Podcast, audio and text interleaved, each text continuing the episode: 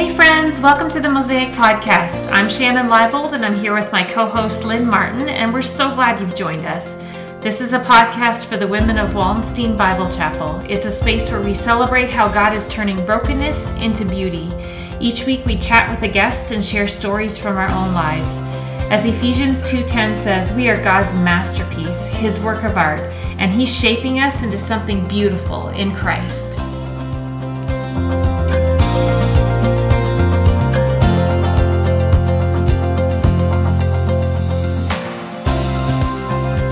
Welcome, everyone. We are on episode five today of the Mosaic Podcast. And today, Shannon, we're finishing up our book, The Ruthless Elimination of Hurry. Can you believe it's done? I can't. It's been really good. It's just been uh, flying by. Uh, we are excited to discuss that with you and to uh, hopefully share hear your thoughts on Facebook and other uh, conversation times. Um, we're also today meeting with Val Dimond. We have a really lovely conversation with her, and you'll want to listen to that. We also will share again our art piece and share our last segment on Sabbath. We are going to um, finish up Sabbath, and so stay tuned, and we'll let you know at the end of the show what's happening after that. So we're going to dive right in. Shannon, we uh, have just, like I said, we're just finishing. We're on the last two sections. So we've covered almost the whole book now. We have. We looked at Sabbath. We looked at, I'm trying to remember what the first S is, and I can't remember. Solitude, Solitude and silence. and silence. Thank you. Solitude and silence and Sabbath. Those were both really challenging. Still marinating on those. And and now today we're going to look at simplicity and slowing. So this section here on simplicity, is there anything off the top of your head here, not off the top of your head because we have the book in front of us, that stands out to you, Shannon? He begins by talking about the gospel of America, and it's so convicting and so true. And this is the gospel the more you have, the happier you'll be. Right. And that's, we are, that message screams through every bit of advertising that we ever see. The more you have, the happier you'll be. So, yeah, you found it a little convicting. I did. I did. Because it's this idea that we get our meaning in life from what we consume. And he said that shopping is now the number one leisure activity in America. Yeah, isn't that something? It is. Um, he even says atheism hasn't replaced cultural Christianity, shopping has. Like wild. wild and and I I can relate to that. I I was thinking about this. This is I'll share. I, I share all my little mess ups here, so everybody gets to listen. Um, you know, uh, at this point we are in a pandemic. Stores are closed. We can't. You know, we can go get groceries, and that's where we're at. Well, last week. I just wanted to go shopping so badly that I went to our general store and just walked the aisles just because I had to In Floradale. in Floradale. yep. I it was crazy and I and it actually felt good. Like it actually filled a need and and I recognize that is a false need. That like that is not it's God that I need. That's the you know, right. That's the feeling, and and so I say that just you know full full disclosure that I've fallen into this, and we all do. It's it's part I of our so. culture. It's part of our makeup, and it's a conscious decision to to step away from it, and that's what this call to simplicity is. I have to say that shopping is not the thing for me. I- Okay. now, now certainly the accumulation of stuff, I struggle with that, but the actual, you know, act of shopping, I do not enjoy at all. I see. I'm a I'm a get her done type of person. Yes, I want to yes. check it off my list, and so if I need something, clothes or whatever, I want to go into a store, find immediately what I need, buy it, and get out. I just the browsing and the the hunt for something that's just right i do not enjoy that See, I enjoy the hunt for the deal. oh okay So it's not so much like I, I would never wander the mall like that kind of thing, but um, definitely like give me a thrift store or give me a an oh. antique store, and I love that. Like I could just I have done that. It's a whole day trip. We go I go with friends, and we just it's so fun.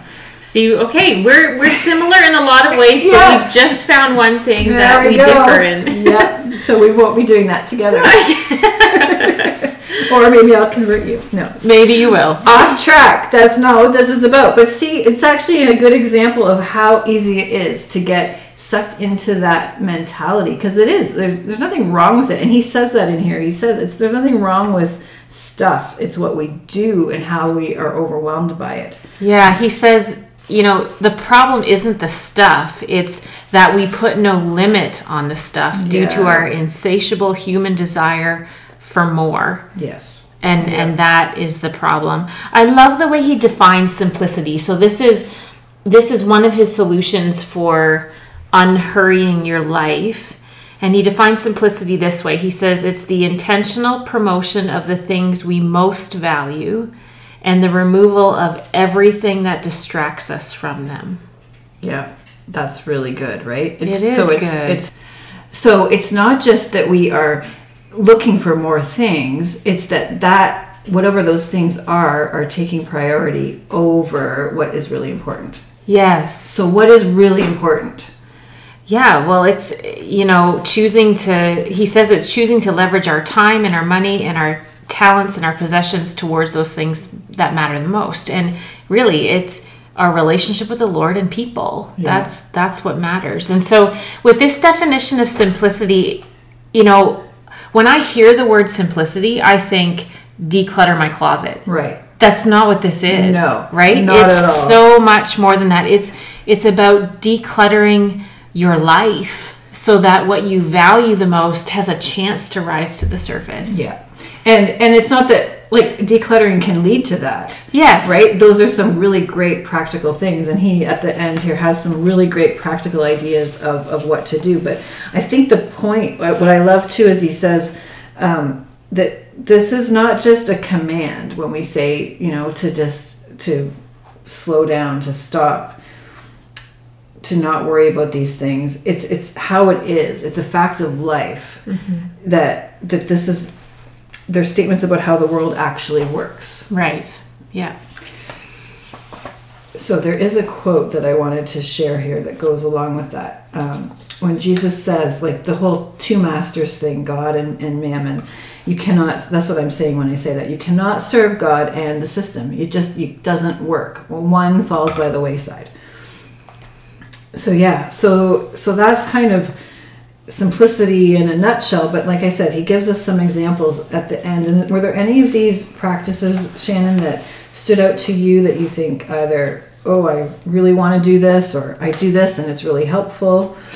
Yeah, he says one of the the principles of simplicity is to never impulse buy. Hmm. And I'm usually very good at that, but because of this pandemic when everything switched to online shopping and purchasing, all of a sudden I realized how easy it was with a click of the mouse to buy something and it's at my doorstep the next day. And so Chris and I found ourselves um, impulse buying a few times and that that is not good. So I need to to go back and look at that. The other thing he says is to cultivate a deep appreciation for the simple pleasures and that has been a gift to me in this pandemic. Just the the, I the agree. slowing and Yes. the focusing on the simple things, being together as a family, going for a walk in nature is a gift. Yeah. It's so simple. So and really valuable. I think mm-hmm. for me, the one I those I agree with very much. But the other one was that to recognize that advertising is what it is, which is propaganda,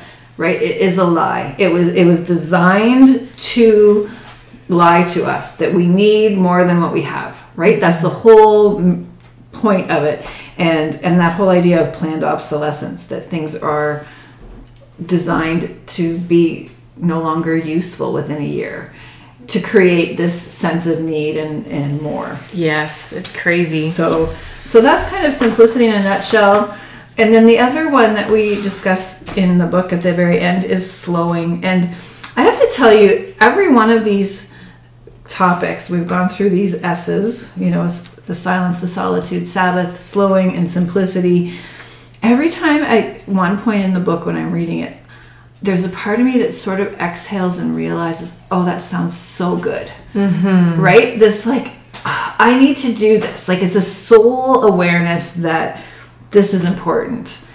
And and slowing is one of those things. Yeah, too. it's a beautiful invitation, the whole book. It is. It absolutely is. So, um, slowing, he defines it according, he actually defines it by different people, but he quotes John Ortberg again and says that slowing is cultivating patience by deliberately c- choosing to place ourselves in positions where we simply have to wait. Oh, and we do not like that. No, I cannot think of a time when I do that. No, we we choose the shortest checkout line. We Yes. You know, pass everybody on the highway. Yes. So he has again some really practical ideas at the end of this where he just gives some ideas and some of them are, are radical, you know, like um, get rid of the smart of your smartphone and just make it dumb and and how much of a difference that would make.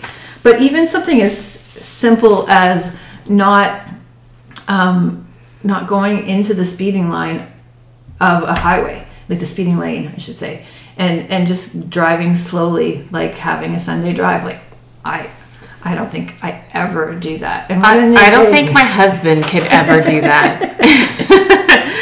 yeah, choosing choosing things that that makes your body slow down, he says, will in turn make your life slow down. right.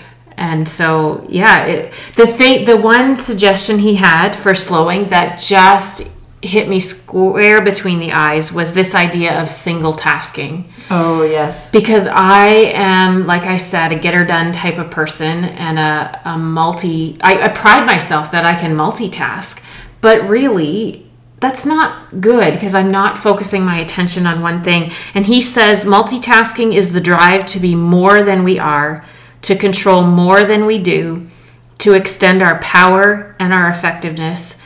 Such practice yields a divided self with full attention given to nothing. Hmm. Isn't that something?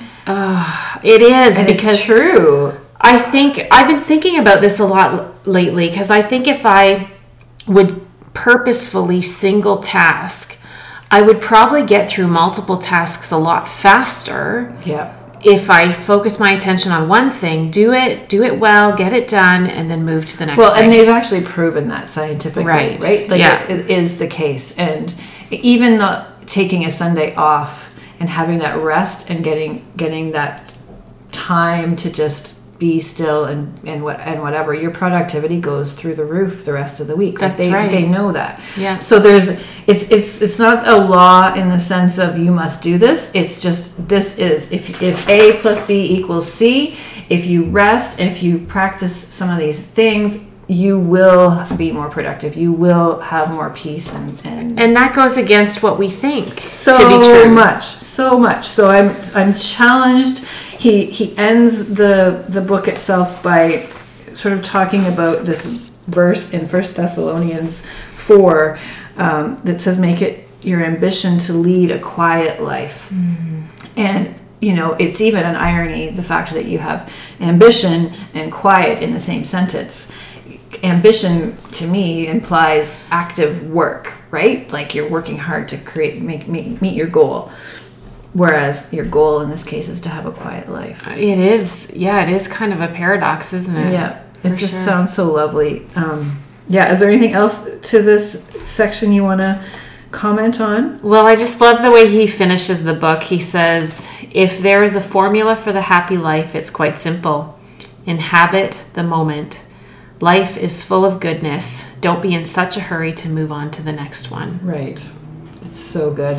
He he also this was encouraging to me. He also makes it really clear this is not like a quick fix program in any means. You will take two steps and then you will move three steps backwards or sometimes you'll make three steps and move two steps backwards, but it's going to take time. That's right. Because you're recalibrating everything Yeah. essentially. Um, yeah, so this is the book and I do have to just add because this shows my geeky nerdiness that um, the end notes at the end of a book are actually the very first thing that I go to when I start a book. Really? Yes. Why? Because I want to see what books he, they refer to, the author refers to, and that tells me right away whether I even want to read the book. Because usually I'll recognize at least a few, or or an author and it's like okay i think i'm going to really be challenged by this or whatever and it gives me like a whole other list of books to look up and read. It's never ending. It's never never ending. So if you're looking for more about this topic he refers to some really good books in here. Um, one of them being a book by alan fadling which we'll put into the into the show notes because I actually have read that one and it's really good too if you want to go deeper. So thank you so much for listening. Thank you for joining us on this journey through the ruthless elimination of hurry. And we should we tell them now what our next book is going to be? Yeah, let's do that. All right. What is our next book? So, our next theme is going to be uh, create. We're going to talk to four different women about uh, just creativity, and it, we're really looking forward to that. And the book we're going to share is It's called Adorning the Dark. And it's by Andrew Peterson. And if you're familiar with Andrew Peterson, he's sort of a jack of all trades. Like he's written books, he sings, he and he has a, a, website called the Rabbit Room where he just encourages creativity of all kinds. So we thought this would be a perfect uh, book to discuss while we we discuss the creativity of the human people. Yeah, so we're looking forward to that. So stay tuned to that, and we'll put links to that in the show notes as well.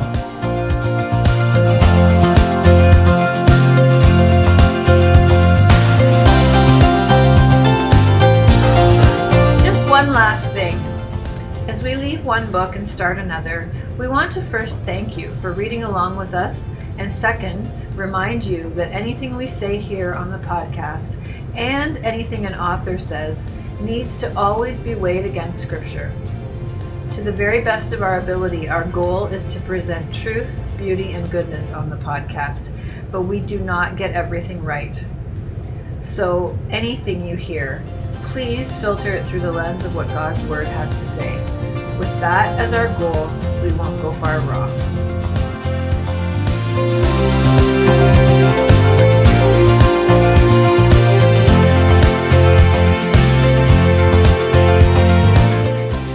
So, we're here with Val Dimond today, and we're just so excited to chat with her about her life and the things that God has called her to. So, um, I actually don't know Val very well. I, she's just a new friend, so I'm excited to get to know her better. So, Val, why don't you just tell us a little bit about yourself? Okay, well, I live here in Elmira with uh, Andreas and my three kids Joshua, Nathan, and Abigail. They are 10, 8, and 6. So, uh, we kind of see ourselves in a bit of a sweet spot with our um, family right now. We have our kids are quite um, able to be independent, but st- yet still love hanging out with us and and think we're amazing. So that's kind of that is a sweet spot. You're no yes. longer changing diapers, exactly. and you don't have the teen issues yet. That's exactly. wonderful. No car seats, right? That's right. They can do all that themselves. That's awesome. good.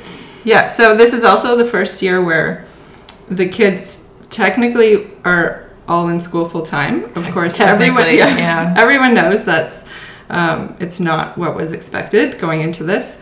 Um, so yeah, it's been it's been different year than I expected it to be. I do feel like because of that, because the kids are all in school, that I am in a new phase um, and not sure where that will take me for now, I'm focusing on doing the same as before, but better. Um, and yeah, that's um, kind of where I'm at right now. I feel like I'm rediscovering hobbies because. Oh, nice. I feel like there's a time. Do you have a favorite hobby? Uh, I don't know. I'm. I love gardening. I don't feel like I have a good eye for it, but I enjoy just digging in the dirt. Yeah. Nice. I love picking dandelion weeds. oh, I could have used you a couple weeks ago. It's so relaxing. There's something uh, uh, satisfying about it, I guess. There is, yeah. That's yeah. really cool. And yeah. so, okay, you're married to Andreas, and so for those who don't know, Andreas is on staff at WBC. Yes. So that's been a bit of a year for you guys adjusting to new job for him. Yes, for sure. Um, yeah yeah, so we want to acknowledge that too. Mm-hmm. Um, so okay, what does it? This is we have this question, and it's such a funny question because nothing's typical right now. But what does a typical day look like for you? Would you say in the midst of a pandemic? Uh, yeah, that is a good question. Right now, as we're recording, um, we have five people in the house, and uh, I get up around six o'clock and exercise with Andreas. Uh, we often listen to a podcast. We pray together, kind of before the the day begins. Um, then, basically, try to get the kids settled for school into their workstations to to get. Do you have? Started. Sorry, I'm so curious yeah. about this. I'm interrupting, but do they each have like a computer? How does that work? They do. they, they, each do. have a Chromebook. Yeah. Okay. okay. The school we have two from the school, so okay. it has made it helpful. Yeah, but so there's literally five workstations. There are literally five workstations. wow. My workstation is all over trying to coordinate all their workstations. Yes. Yes. Um, provide food and keep laundry clean that, yes. that I feel like that is my job right now. That was the biggest, you know, back when we shut down last March, that was the biggest thing for me is that my people wanted to eat three times a day yes. and i just exactly. the kitchen's always a mess it right took yes, yes, and it took so much effort to just have food for them all exactly. the time Exactly. and snacking all the time oh yes just and then i do as well of course yeah yeah um, I do uh, when they're all on on their meets at 9 10 so i take that time till 10 o'clock to just sit and have my quiet time and that's a really special time for me um, where i can just be be still and and know um, quite most of the time i actually do have that you don't get interrupted. Yeah that's yeah. nice. Yeah. Good. good. Yeah and that's that's about my day. Okay. That's a typical day. Yeah. that's great. So, our listeners know that we've been talking about Sabbath and rest. And so, we want to ask you what comes to mind when you think about Sabbath? That's a good question. I think um, it. I grew up as Sunday is a Sabbath, and you don't work, um, and that that's kind of been how it's been.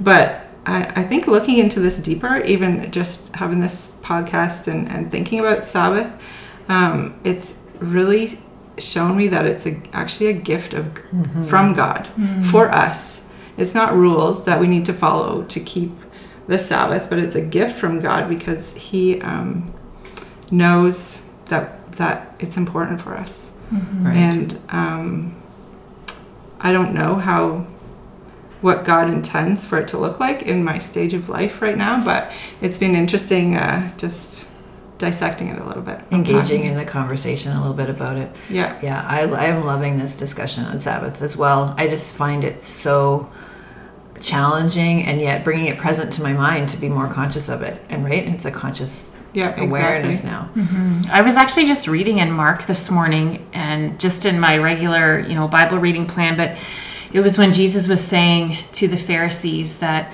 Sabbath was made for man yeah. and not man for the Sabbath. And mm. I just got this sense of, you know, Sabbath was made for man. It's a gift to us, like you said, Val. And and we are not made for like the rule keeping and legalism of Sabbath. It's it's instead a gift of rest and worship. So yeah, it's popping up all over in in what I read because we've been discussing we've been it. Ta- I yeah. love that. I love when books talk to books like that. yeah, ideas shared, shared. I think it's cool how God does that. So okay, so um, if you're acknowledging that Sabbath obviously is important, but what happens when it isn't a priority in your life? Like, do you notice a difference? Uh, yeah, I I would say I get a lot more anxious and overwhelmed and grumpy.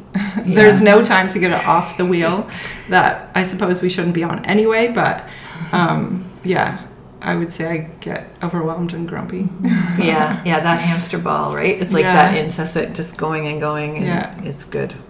So, would you consider yourself as someone who needs to ruthlessly eliminate hurry? Like, is hurry a problem for you? I would say it is a problem for sure um, COVID has forced me to slow down, mm-hmm. and the kids um, being back in school when they were in school has also given me opportunity to slow down. And um, but I've been thinking about it, and I, and I wonder if it's sometimes less about the circumstances and how busy I am, although that plays a huge part. Um, if it's more about mindset and decluttering my mind, mm-hmm. and I feel like for me, I need to ruthlessly eliminate hurry from my mind for sure. We that comes up in the book at one point. It talks a lot about that. Like it's one thing to get rid of the exterior stuff. Mm-hmm but then you still have to deal with what's going on in your mind. That's right. And it's like that's a whole other ball game, right? Yeah. And just as hard. We've talked we talked about that, and so yeah, it's yeah definitely not.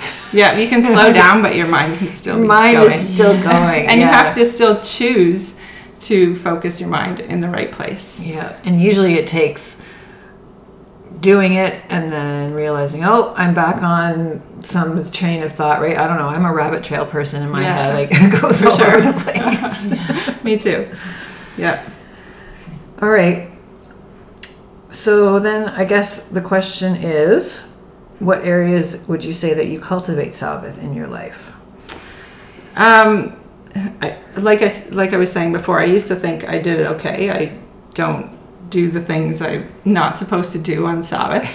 but um, I, I think digging into it more has, has helped me to see um, what I don't actually do well. It's not just a day off, and it's about resting mind, body, and soul. So I I feel like I don't do it well, and but I feel like this has kind of helped to um, encourage that. And, yeah, and get my mind thinking and wanting to continue the journey on learning more about it and how I can cultivate it more in my life. Well, you're in good company because we don't feel like oh, we yeah. do it well either. Oh yeah. this is one of the reasons we chose this yeah. topic. I do um, practice solitude on a regular basis.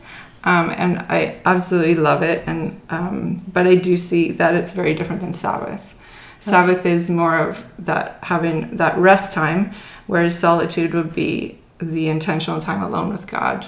When you're when you're stripping everything away and just for a longer period of time and which is such a, a beautiful um, experience. Really beautiful. And yeah. i think something that very few people make an effort to do right? Yeah like it's just yeah. so counterculture. This is intriguing to, to me. Can you tell me a little bit about solitude? Like are you talking daily or weekly or uh, or, monthly? Okay. Yeah um, we have not been so great at it the last while, but um, early on in our marriage, Andreas had been to a leadership um, seminar, and this was a big part of what he walked away with. And um, so we take, we try to take four hours a month for each of us separately, where we just go somewhere quiet away. It, it looks differently for both of us. I actually enjoy um, just going on a walk. I love listening to music mm-hmm. and um, and just being in the stillness, taking my journal and a book to anywhere quiet where um, I can just pray and it's never the same. It, it just I think it's just leaving it open to where God leads me in that time.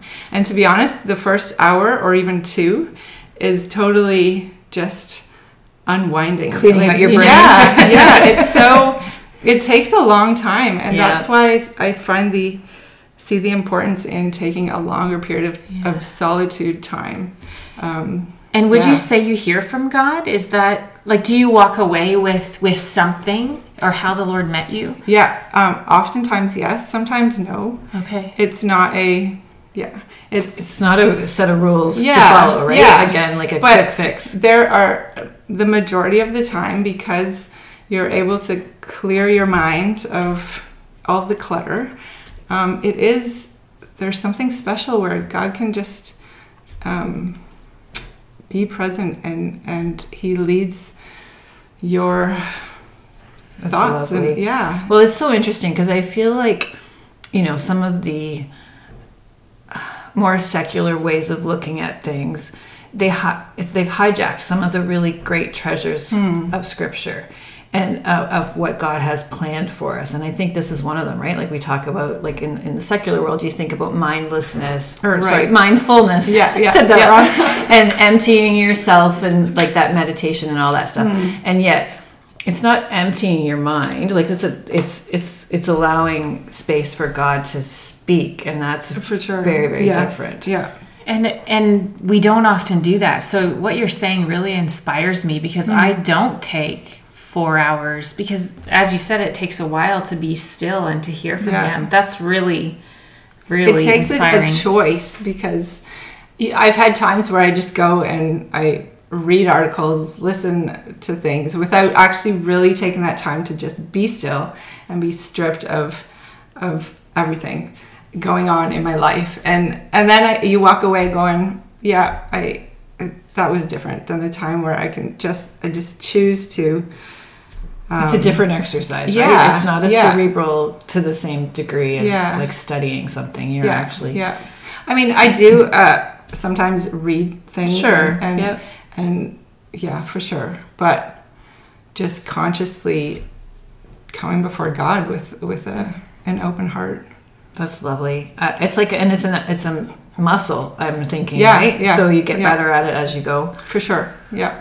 That's really really beautiful. Yeah, thank you for sharing that. Mm. That's I think we all need to hear that. Um, So we uh, ask every guest this question and wondering if you can tell us about a time in your life when you have felt broken and then God has turned it into something beautiful. Yeah, I think uh, I just went straight to a story about 15 years ago. I was living and working on a ship as a missionary. Um, part of my role as the purser on the ship was to work with immigration officers um, when we came into a new country. Because we had so many nationalities on board, that often involved a lot of paperwork. On this specific occasion, we were sailing into Martinique, an island in the Caribbean, for dry dock. Dry dock happens once a year where we take the ship out of the water for maintenance. Half the crew stays on board, while the other half of the crew leaves the ship to do practical work and ministry on land. As we arrived, I met with immigration to get clearance for the crew to enter the country. I was expecting it to be a quick clearance, but I was very wrong.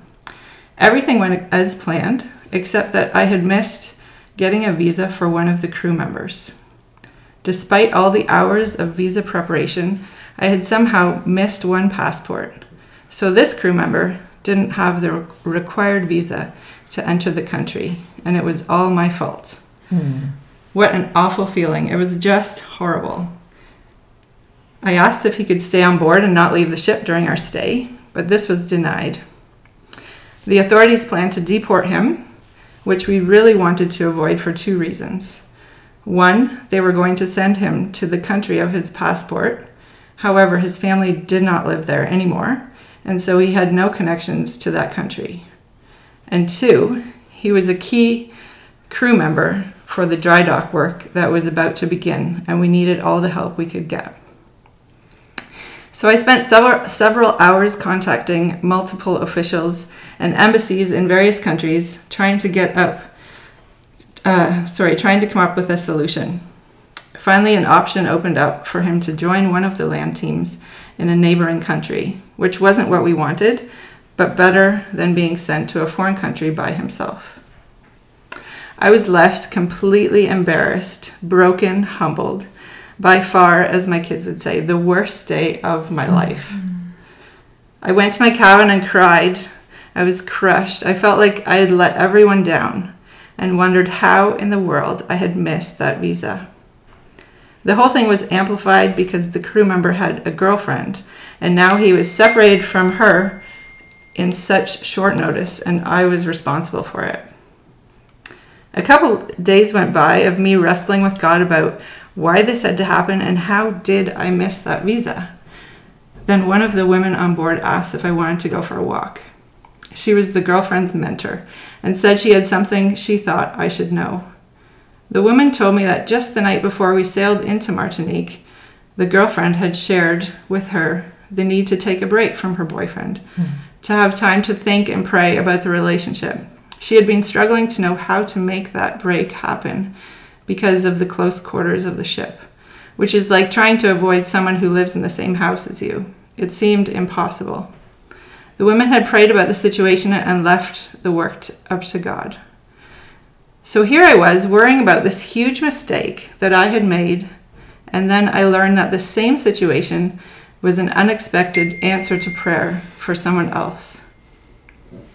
I was shocked. I was in awe. I mean, how do you process that? This worst day of my life was not just a random mistake that I had made. I was struggling asking, Why me, God? Why did you have to use me? Couldn't this have been a little less dramatic?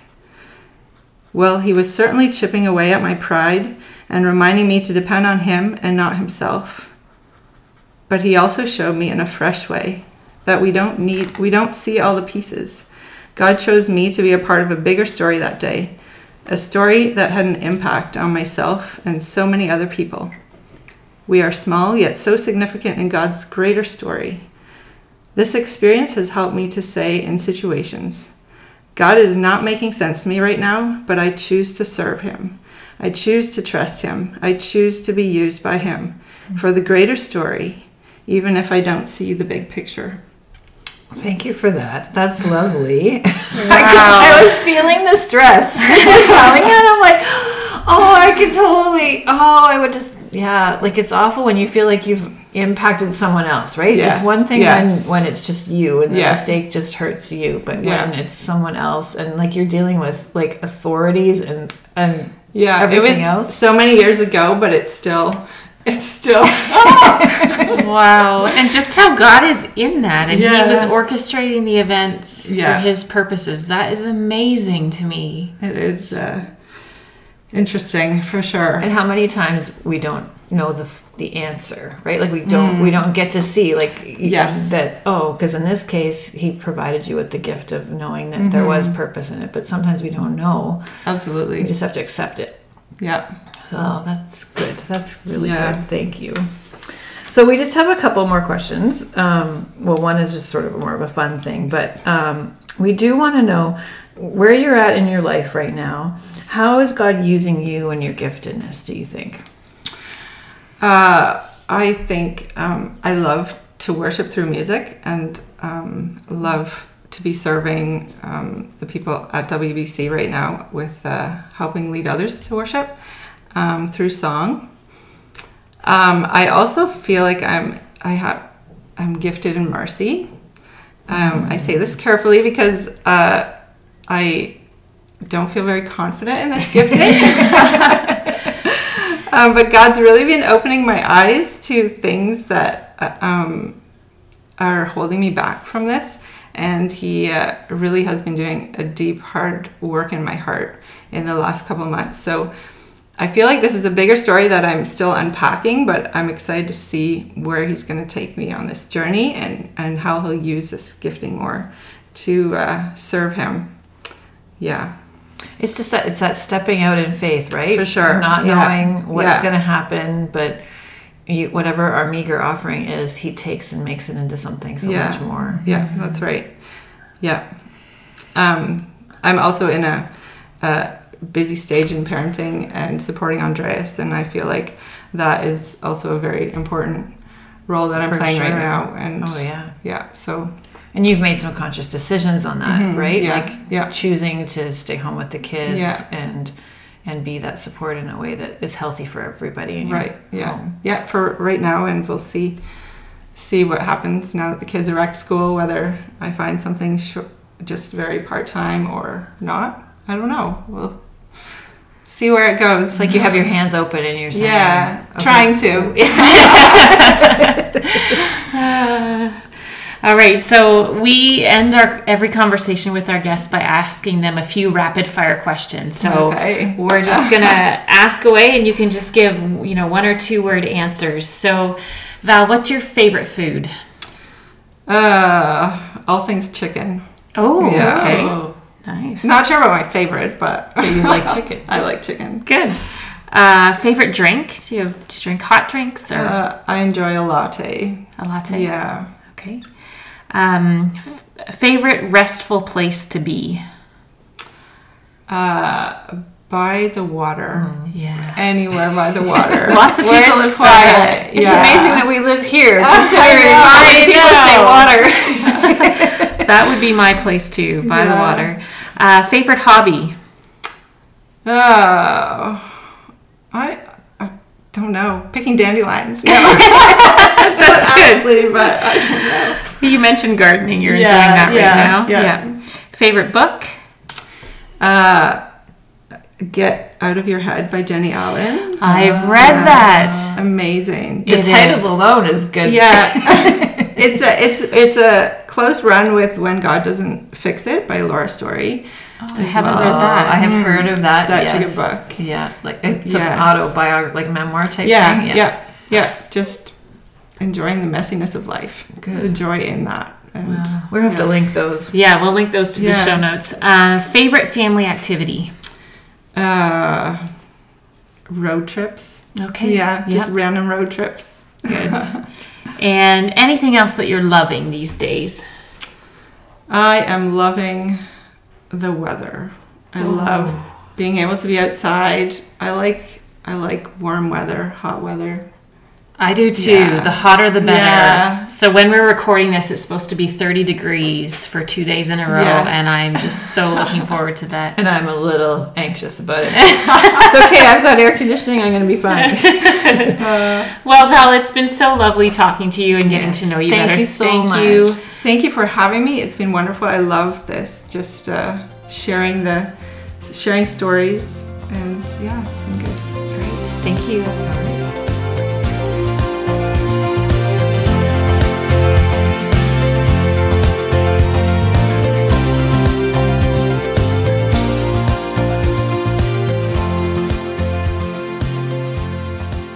Today we are going to look at an art piece and in this art piece we're gonna I'm gonna show you how important it is to know what the title is of, of a piece of art.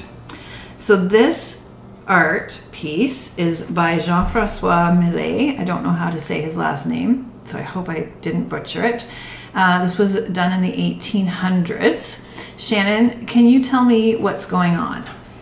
So there are two people in the painting a man and I assume his wife, and uh, they look like pioneers. They're out in a field and they, they both have heads bowed um, over this basket of maybe potatoes. Okay. And it looks like they're praying. Yep, that's exactly what they're doing. They are praying. They're uh, peasants. Um, and this is part of their work day. So, have you ever seen anyone stopping in the middle of their day and praying like this? No, I haven't. you grew up on a farm. Did you guys do this? We sadly didn't. and it's not. Again, how many times can we say this? It's not a conviction. It's not an accusatory thing. It's just a bringing our awareness to more ideas and more things. So this painting is called the Angelus. Have you seen this painting before? No, I haven't. I have seen it. I feel like I've seen it in people's homes even. Um, but up until actually looking at this painting for today's podcast, I did not know what Angelus means. Do you know? I don't. Do you know? okay. No. So this brings a whole new light to this painting as soon as you understand what the what the title means. So Angelus is actually a prayer practice that originated in the 13th century. So it's it's all about um, it's a specific prayer that would turn your attention to God. So the peasants in the 1800s, and not just peasants, but everyone, the the church bells would go off three times a day, and everyone would pause in what they were doing, whatever it was, and they would pray this prayer. So so this is what we see. We see this sort of a snapshot of of this couple stopping in the middle of their work. And I don't know about you, but if I'm in the middle of a task, do not interrupt me. exactly. Just focus on getting it done. Let's go. So, but they did. They put the pitchfork aside and they are pausing for this prayer. And I love this. I think this is a great way to sort of end off our um, study of this book, The Ruthless Elimination of Hurry here we are. Um, it's a it's a call to try to stop and pause. And in this case, they did it three times a day, and they would pray this prayer. And um, it's a little it's it's not that long, but it's really a prayer about the incarnation of when, when the angel appeared to Mary and, and said, "You're going to conceive. You're going to give birth to a son. His name's going to be Jesus." And part of it is she actually responds and and says Behold the handmaid of the Lord, be it done unto me according to your word. And and to pray that 3 times a day. Wow. Right? Just to say, God, whatever you have for me, let let it be. Like what a mind shift that would be and I'm just so challenged by that to just pause and, and you know maybe set an alarm on my phone three times a day or or something just to pause and to do that and yeah so that's that's beautiful that's the, the painting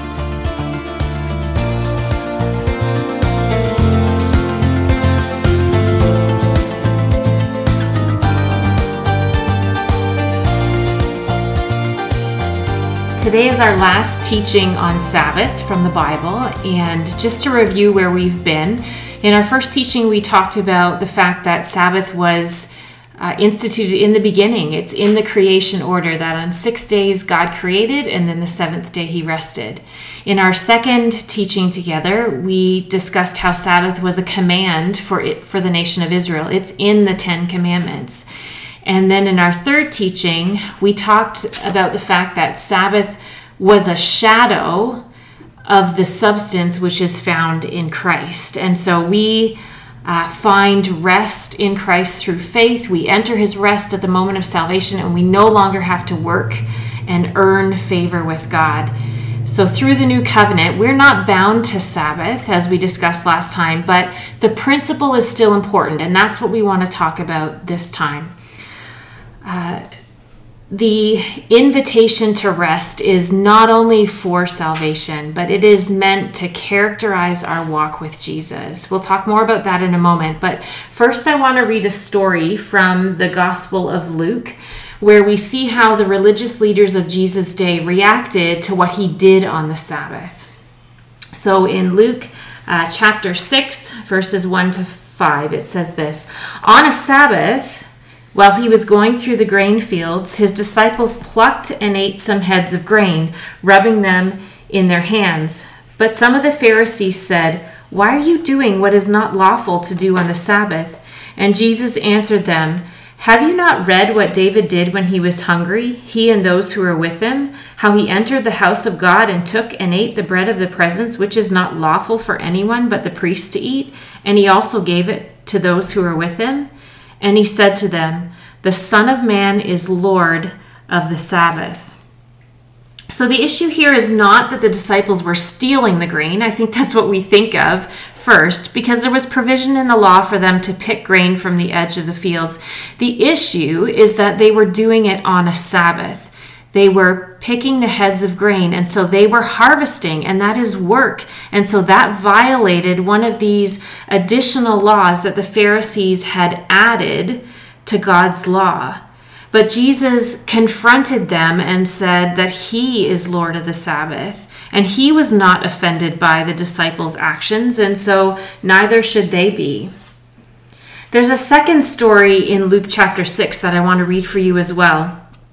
It says, On another Sabbath, he entered the synagogue and was teaching, and a man was there whose right hand was withered. And the scribes and the Pharisees watched him to see whether he would heal on the Sabbath, so that they might find a reason to accuse him. But he knew their thoughts, and he said to the man with the withered hand, Come and stand here. And he rose and stood there.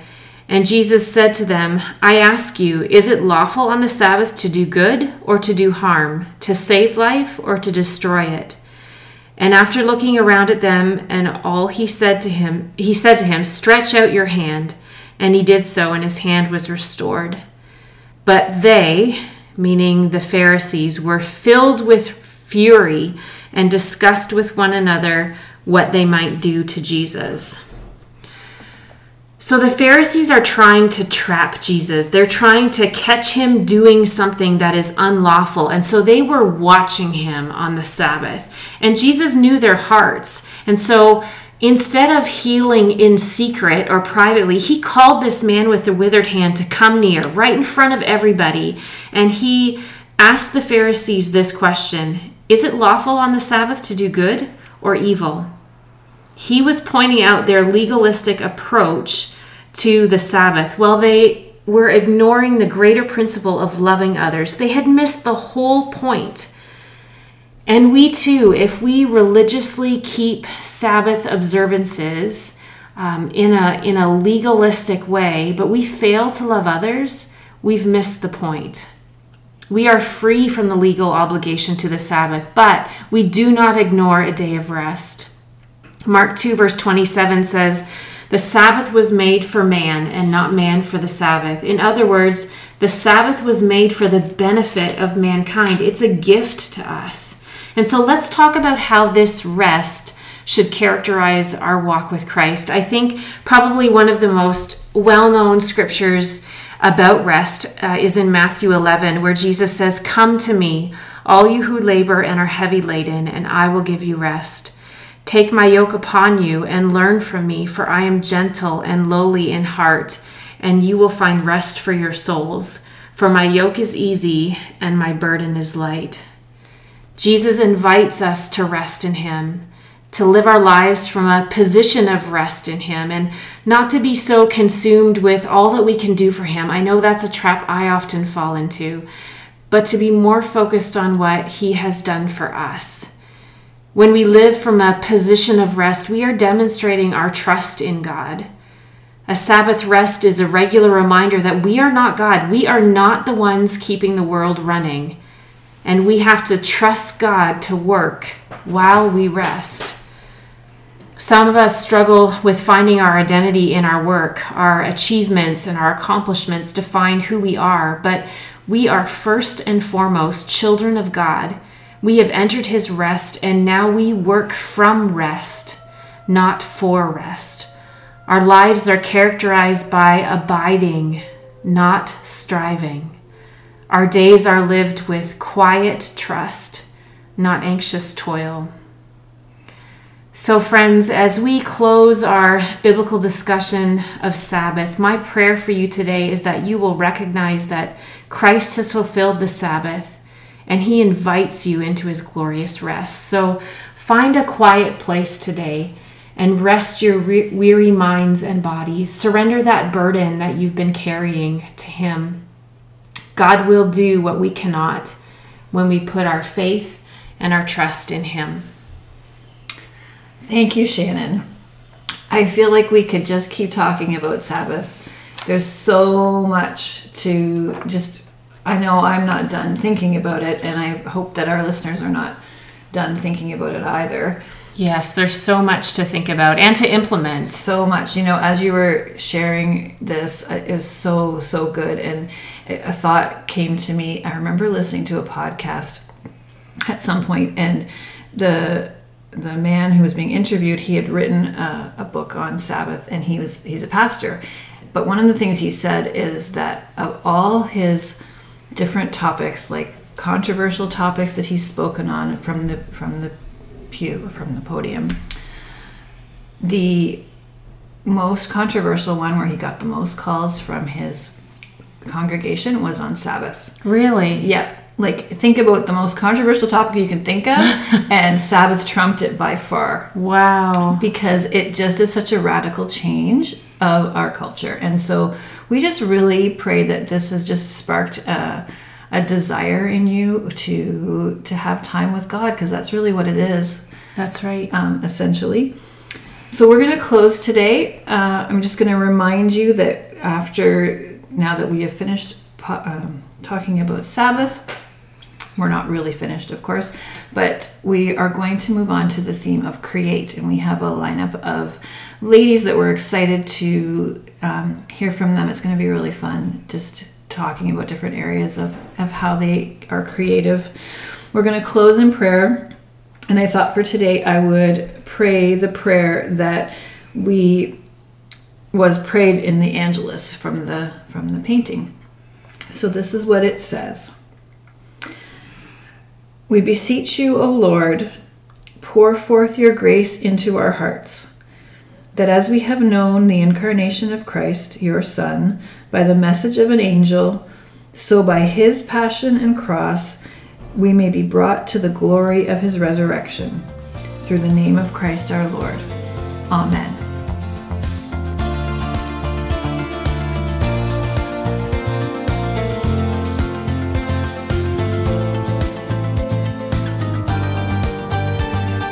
Listening to the Mosaic Podcast, a podcast for the women of Wallenstein Bible Chapel, where we meet one another in story, in art, and in Christ.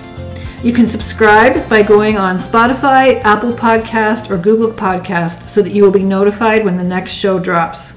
Also, please be sure to check out our show notes for more details and join in the conversation on either Facebook at mosaic.podcast.wbc or on Instagram at mosaic.podcast. We pray that you will be inspired and encouraged as you travel your own personal journey from brokenness to beauty.